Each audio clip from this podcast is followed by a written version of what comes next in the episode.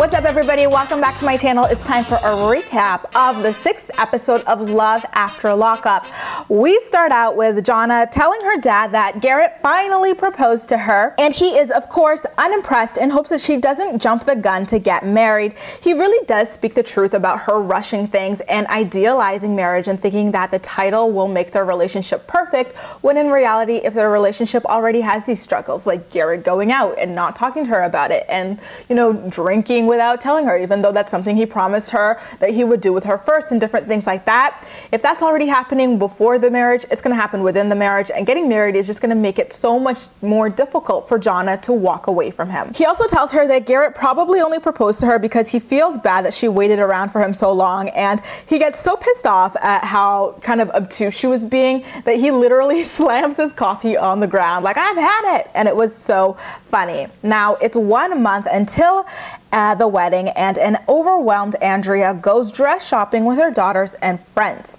She reveals to the bridal stylist that she met Lamar as a prison pen pal, and of course, the stylist is quite shooketh. In the middle of shopping, Lamar calls Andrea and asks her to step aside so that he could break the news that he's not going to be able to, you know, come down to Utah and meet the kids. And Andrea asks her whether or not he's telling the truth, and if he's lying, is it because he doesn't actually want to live in the same state as her eventually and things like that. And it's kind of like if you suspect your soon to be husband of not wanting to live in the same state as you and your kids, why do you want to marry him? It, you know, it just makes absolutely no sense.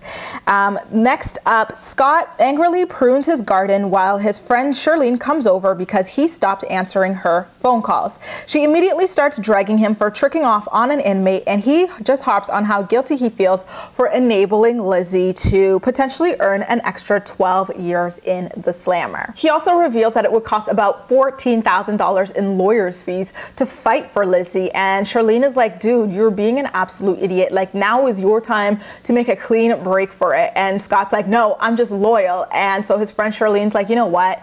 I can't just sit here and watch you hang yourself like a complete fool. And she walks away. And um, Scott just sits there on his front porch contemplating his life decisions. It's just so scary what loneliness does to some people, a lack of self esteem as well. And it's just, that's all I could say about Scott. Like, he has to be a glutton for punishment or something because his life is a mess.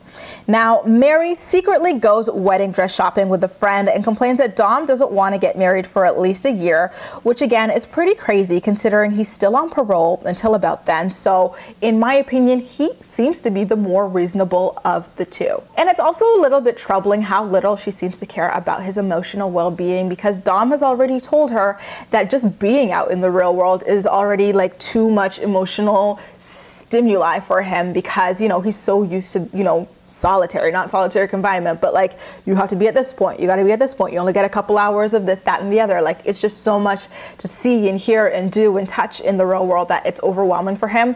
And having a big wedding would, you know, only add to the stress that he's already feeling. Now, James and his crazy eyes go out with his friend Chris to talk about a fight that he had with Alla over her skipping her modeling agency meeting and everything that went down last episode with her and the whole bizarro claiming to be pregnant, refusing to show him the results, even though they were negative thing. And so um, Chris actually, you know, is a good friend, I feel like. He tells James, like, dude, isn't it a bit convenient that she's acting weird and strange and you know pregnancy is her go-to excuse for it like thinking that she could be pregnant. Like do you like even have the slightest inkling that she could potentially be relapsing on drugs at all? He flat out tells james that he thinks that Alla's um, sickness is a symptom of drug abuse. And james you know to the camera is like i don't have any personal experience with people you know being drug addicts or anything like that, but I do know the signs to look out for, and I don't see them in Alla because she's so bright and vibrant. And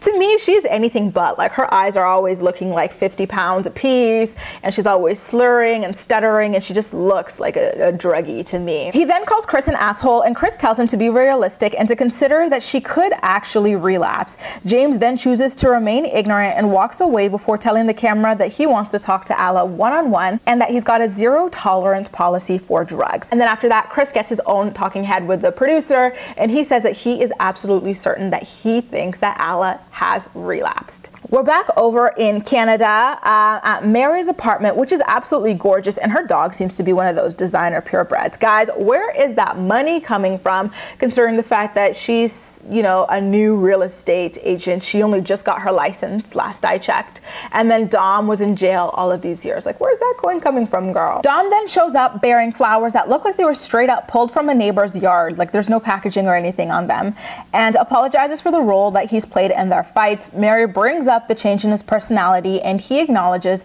that jail changed him and that as a result, he wants to get a grip on the world before getting married immediately, though he still loves her and is okay with throwing a small wedding. And that makes Mary happy enough that the clothes come flying off and they consummate their decision. Back over in Utah at Andrea's place, she sits her kids down um, to reveal the news that Lamar is not actually going to be able to come see them and that in fact they're going to be leaving right bright and early in the morning, like 3 a.m., to head over to LA to see him instead. So her kids aren't very happy to be meeting Lamar due to his criminal past, and it turns out that she's already coached um, her youngest daughter to call Lamar Papa and Dad. Yikes, yikes, yikes is all I can say. She literally tries to tell her kids that their family will be complete when she hauls them over to LA and they drag her dumb ass and you can just tell that she was pissed that they schooled her for the world to see. Imagine you guys, your tweens being smarter than you. Like they do not approve of his background. They want to know like what he wants to do to change his life in the future, what he's going to be bringing to their life. They're like us meeting him and you marrying him is not going to make us suddenly a happy family. Like this is work and stuff. It was amazing how smart her kids were. Back in the land of Jonna, it really does seem like her dad's words sank in because she hauled ass all the way over to Garrett's work to confront him about their relationship and his intentions with the engagement.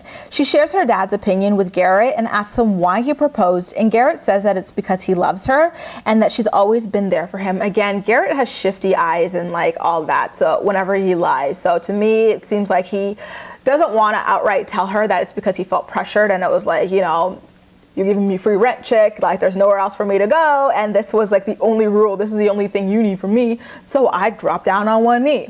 But um, his eyes said it all to me. Jonna then asks if he's ready for marriage or feels pressured, and he says yes, he's ready, and um, suggests that they actually elope in order to avoid her dad's criticism. You know, like that wouldn't piss him off anymore, right?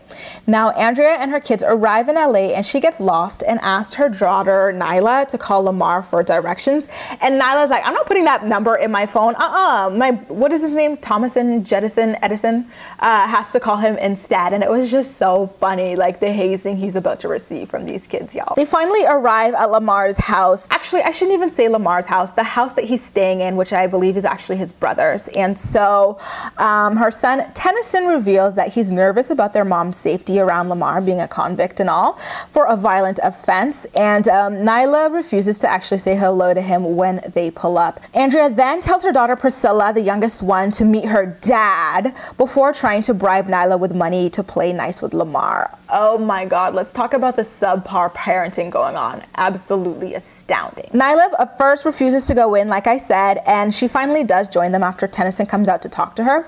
And, um, you know, they all just sit down and Tennyson asks, So, you know, Lamar, why were you in prison? And then Nyla asks whether or not he's in a gang. And then Andrea's like, What are you going to do next? Ask him if he was a drug dealer. The kids were like, Well, were you a drug dealer? This was absolutely like comedic to me. It was crazy that these are the things that Andrea should have been asking. And if he failed all of these questions, she should not have brought children or continued on with the relationship. Yet here we are. These things, you know, these core foundational things, you know, about safety, ethics, are more important to her tweens than they are to her. And last up in our scene, we finally see that James might get exposed to Alla, you know, relapsing on drugs. You guys, he had been trying to call Alla on his way home for a while and kept getting sent to voicemail. And so he finally pulls up at the house, and I guess Alla wasn't expecting him because she was in the bathroom, like heaving and hyperventilating. And um, it was actually so freaky for him. You can just tell with his voice shaking and everything. James describes finding her in the bathroom hyperventilating on the ground, probably probably strung out out of her mind. And he recounts how scary it was for him to see her so helpless like that. And he asks if he can call the ambulance. And we don't get to hear Alla's response, but I would imagine her response was no, because, you know, she wasn't sick. She was high off of drugs. And if the ambulance were called and they found out that she had heroin in her system, I think that could have posed a legal issue for her being on what I assume is parole and stuff. And even if she weren't on parole, drugs in your system, girl, I don't know about that. And the episode ends there. What a cliffhanger, you guys. What did you think about this episode of Love After Lockup? Please make sure to leave all of your thoughts and opinions in the comment section down below and we'll chat. You can also like this video, subscribe for more. Feel free to share it with your friends as well and follow me across social media where I absolutely love chatting with you. That's all for now. Thank you so much for watching and I'll see you next time.